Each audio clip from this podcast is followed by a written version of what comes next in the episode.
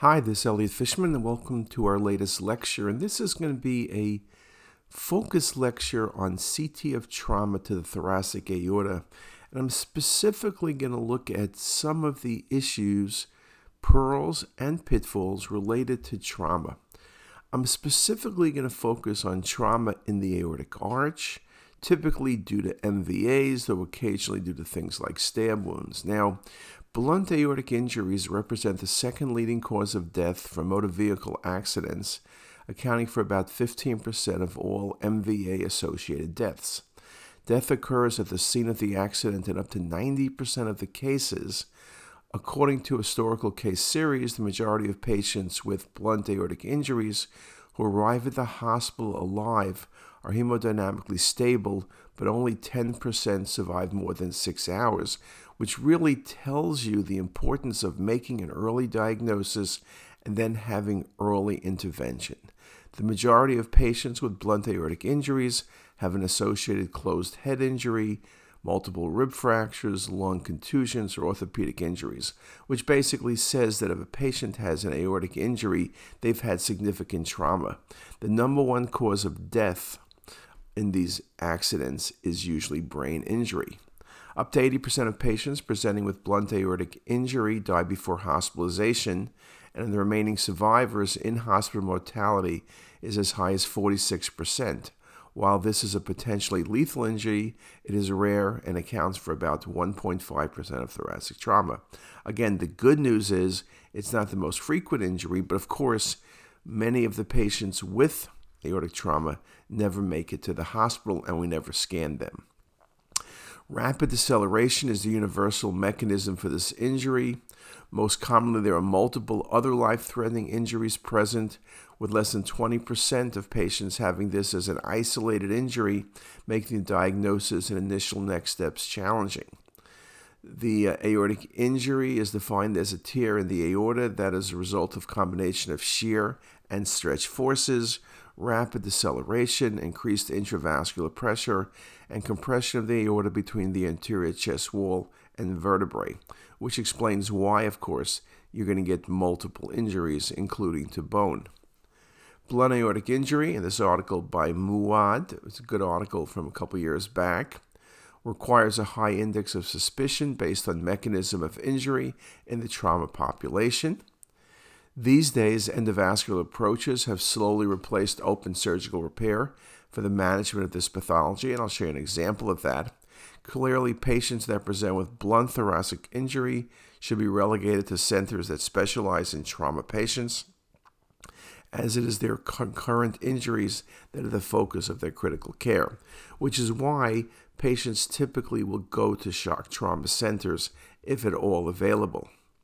Injury can occur along the entire length of the aorta, essentially from the ascending aorta to the iliac bifurcation, but the injury typically occurs at areas of aortic tethering, notably the aortic isthmus.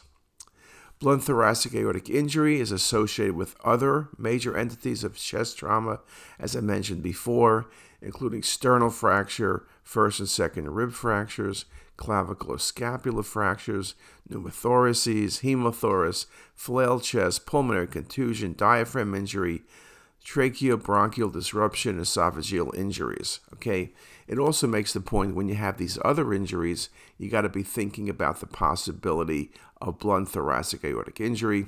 It's also important to make sure you do the studies with IV contrast. If you're not going to use IV contrast, you're going to miss many of these lesions. Now, I'm not going to go into the uh, categories, but there is a categorization for grades grade 1 intimal tear, grade 2 intramural hematoma, grade 3 pseudoaneurysm, and grade 4 rupture. And I'm mainly going to focus on the grade 3 and grade 4 injuries. So that becomes very, very important. Now, when we talk about thoracic aortic injury in this article by Cullen, and this is going back a few years, again, they focused on the indirect as well as associated findings, uh, intramural hematoma, intimal flap and pseudoaneurysm, injuries that only involve the intima, classified as minimal aortic injuries, should only have direct findings of TAI. Okay, so that becomes important as well. Now, I'll just mention the mediastinal hematomas, although a sign that makes you worry about aortic injury, can be due to other structure injuries, including pulmonary artery, great vessels, or mediastinal veins, or even fractures of vertebral bodies. The presence of a mediastinal hematoma should prompt a careful review for vascular injury, be it aortic, pulmonary artery, or great vessel.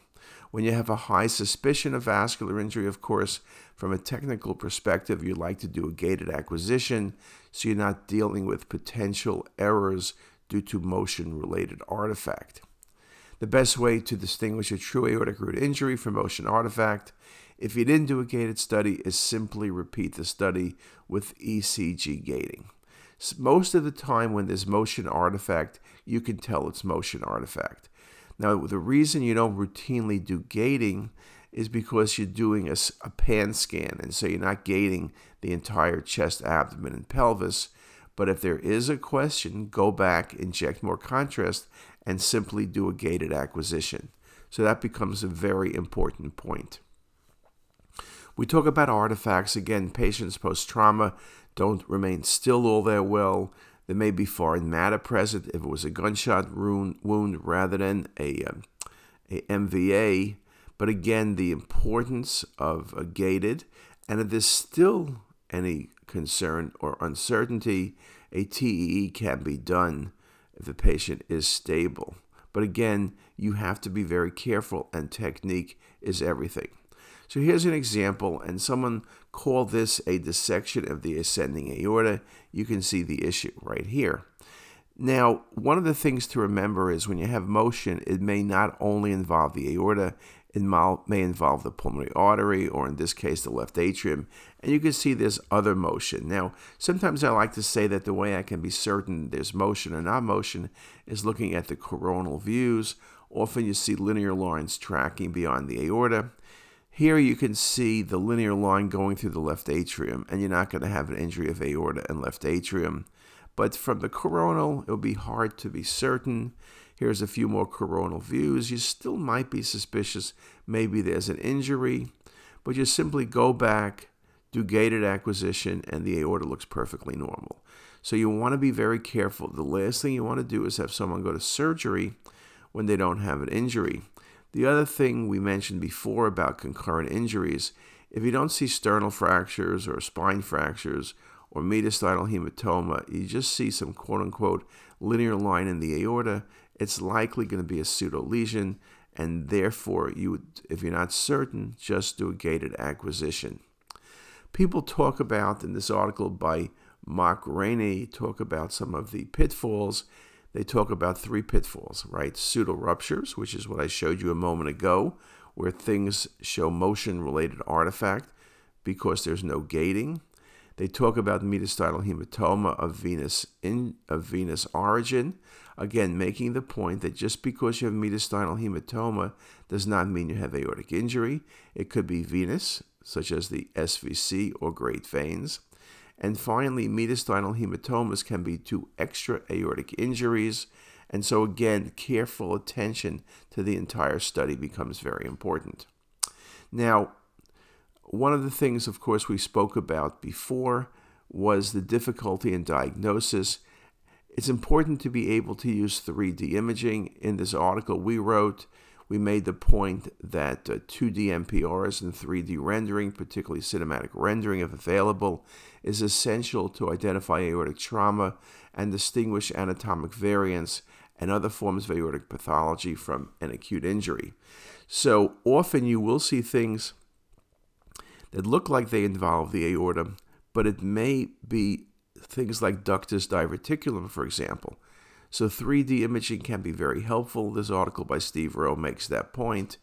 And again, this ductal remnants, a diverticulum or a small bump, are normal findings from the ductus.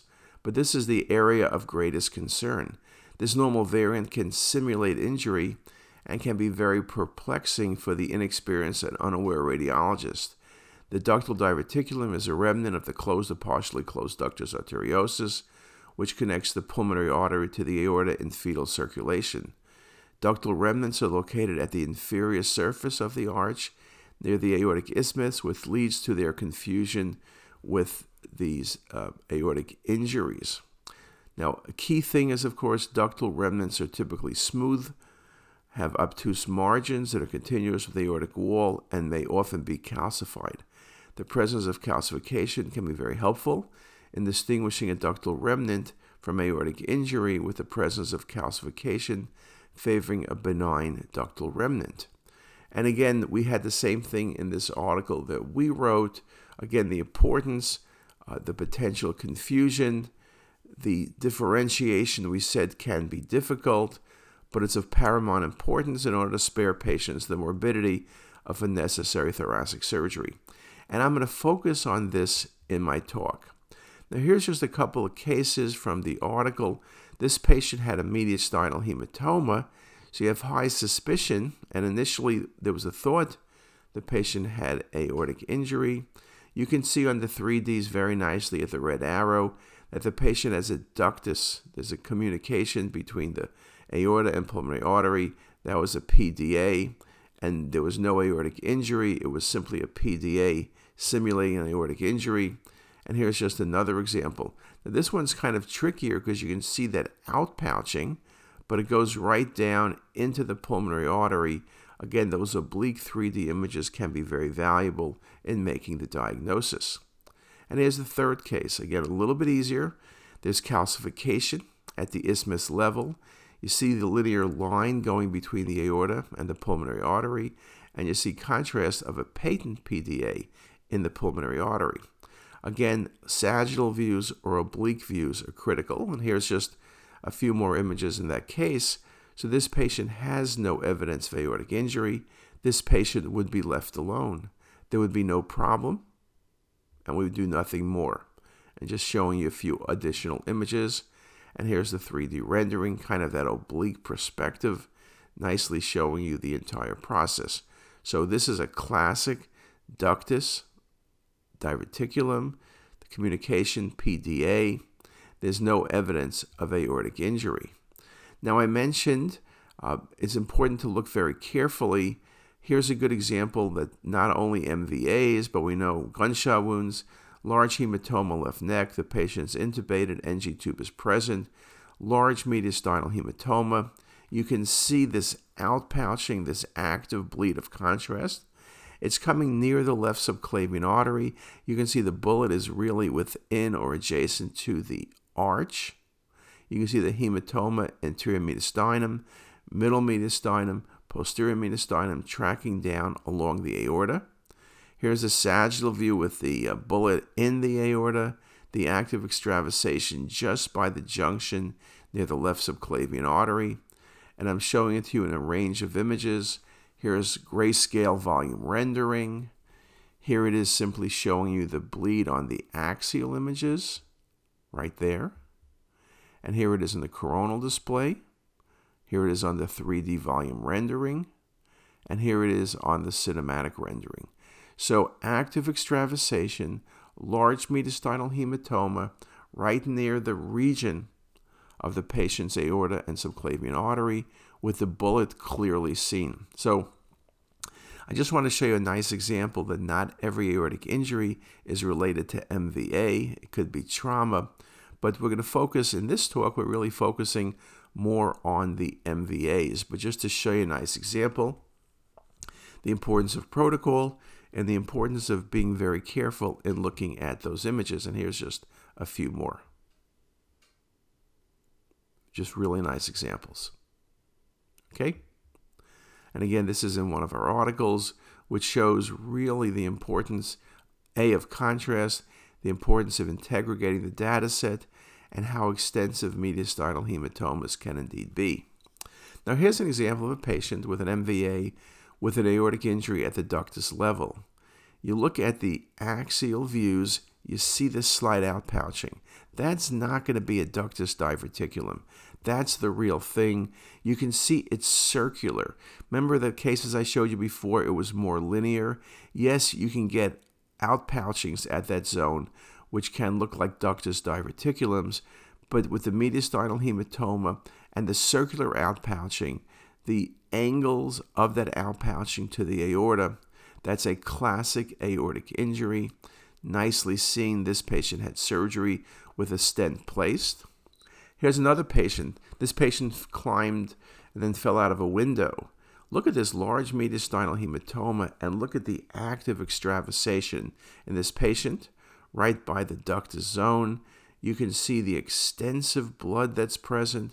You can see the very, very obvious active extravasation, pericardial hemorrhage, uh, pleural uh, fluid. You can see the rib fractures. You can see where the injury was, the mediastinal hematoma. So this patient had all of the bony findings. Sternal fractures. Here you can see the spine fracture as well as rib fractures from the extensive injury. And here we're just going to show you some of the sagittal views. Here very nicely, you see the contrast extravasation. And here it is again on a few other views. You can see the dissection tracking near the left subclavian artery. Here it is on classic volume rendering. And then here we go with the cinematic rendering from the front of the patient you see the sternal fracture to the view from below you see the active contrast extravasation, nicely seen here and here. Sagittal views, again, the sagittal and oblique views really show you very nicely the injury. This is a bit higher than typical, but you can see a very impressive injury of the aorta with active contrast extravasation. This patient did undergo surgery for this, but again, the extent of the injury is very nicely shown. And here it is again. Now, one of the things I do, and I'm showing you this so you can uh, get a good feel, is I'll remove the bony structures after I've analyzed them to really give you a good look. Here's a cinematic rendering, really nicely showing you the spectrum of views you can do with the aortic injury, past the left subclavian, as well as the active contrast extravasation. Again, very nicely shown on this series of images. And again, here's just a really just nice example of that case. Now, another patient, MVA, you can see the blood in the anterior mediastinum, posterior mediastinum. You see the irregularity of the aorta. So you know there's an aortic injury. That's not motion artifact. You can see how nice the ascending aorta looks. You track it down. Look at this transection of the aorta right there. See the aorta is intact a little bit lower. The large posterior mediastinal hematoma, really nicely shown on the sagittal views. You can see injuries to the spine. There's the patient's sternal injury. Again, we commented before how sternal injuries and spinal injuries really make you think carefully about potential aortic injuries because of that compression type phenomena. But here you really nicely see, and I'll show it to you in a range of different visualizations, the injury at the level of the ductus zone, the isthmus of the descending thoracic aorta. You can see the transection, the large bleed present. Then we'll go to the volume rendering, where you see what uh, really you see beautifully that transection here. And then just a few more images, oblique. Then here is from below using volume rendering. Same thing. You can see the nice transection. And here it is with the cinematic rendering. And we go through a lot of different views. Again, the mediastinal hematoma, the transection. Again, very nicely shown on the sagittal views. Again, cinematic rendering can be very helpful. Here I'm simply changing the rendering. As I mentioned before, I'll remove the bony structures to really isolate everything. I'll also look carefully at the pulmonary arteries, I'll look at the lung, I'll look for any other concurrent injuries. Another example this patient came in with bilateral pneumothoraces, chest tubes are placed. Um, the question here is this a real injury or is it a ductus phenomena? Truthfully, here you look at this, this looks like a transection right there. Uh, you look at the images as we track down. On the sagittal view, it's at the ductus zone, but you see how it's like an outpouching and it's irregular. That's not the way a ductus looks. They're typically smooth. Here it's irregular. This is classic for aortic injury. And you can see as you get through a few more views showing that nicely, you can see the linear line here. And so here we're dealing with a ductus injury, not simply going to deal with a ductus diverticulum. So, again, very nicely shown. And again, to make the point, it can be challenging. Again, the use of the 3D imaging, the use of multiplanar imaging will make your life easier. And here's just a few more looks at that injury. Okay, again, very nicely shown. And I'm showing to you both uh, pre and post chest tube placements. So just a very, very nice example. And here it is again on the axial views. Now, I think one would have to be clear that when you see so much trauma, you need to look at the aorta very carefully. And in this case, I think you're not going to have too much problem. But again, another example. Again, you see the dissection here, you see the mediastinal hematoma, you see the irregularity of the aorta. Now, that's not motion artifact. That is with a transection of the aorta. That's the classic appearance. There it is again, and it looks very similar to the case I showed you uh, to the prior case two cases ago. That same type of appearance on the sagittal view, where it looks almost like two layers to the aorta, which in fact is what it is, and very nicely the bleed. And here you can see the sternal fracture. And again, I'll go through the oblique views. I took the bony structures away. And here, very nicely, you see the patient's aortic injury. Just a really good example of that aortic injury through a range of different planes and different perspectives. So, again, it's very important to really analyze the cases carefully, know the extent of injury. In this case, again, it's so impressive the dissection, this is one of those patients with this transection, rather than calling it a dissection, with the transection, who miraculously, it was a miracle. Miraculously is not a real word, but it was a miracle the patient made it to the hospital. I guess the large blood around it caused tamponade, but you can see why this patient is very unstable and why this could easily rupture and the patient bleed to death when you're at a trauma center, when you have excellent vascular surgeons, these are the ones where you'll have emergency surgery and they'll go and they'll put a stent in place. Without a stent, without repair, this patient would die. These days, with endovascular stent repair, it's a much higher success rate. It's, you know, you could imagine trying to fix this aorta without a stent, it can be exceedingly difficult. Again, the range of views I'm showing you, you can see I really like this case. But again, showing you the extent of the injury, showing it to the surgeon when they were deciding what procedure to do, really helps everyone out. So, again, the importance of being able to do 3D mapping, the importance of gating when necessary, the importance of thin sections, the importance of rapid IV injection are all very nicely shown in this case. And here's that same patient. Again, there's the dissection. There is on the uh, sagittal views. Okay, you see it here. Again, the mediastinal hematoma. Nice dissection. And then here, you'll see as we go from the pre-treatment to the post-treatment exam. So here you see very nicely repair of the traumatic dissection it looks really good, and this patient did well. So an endovascular stent just past the left subclavian artery, tracking down the proximal descending thoracic aorta, is really the way to go. And here it is in 3D imaging. So I've spoken to you about blunt aortic injuries.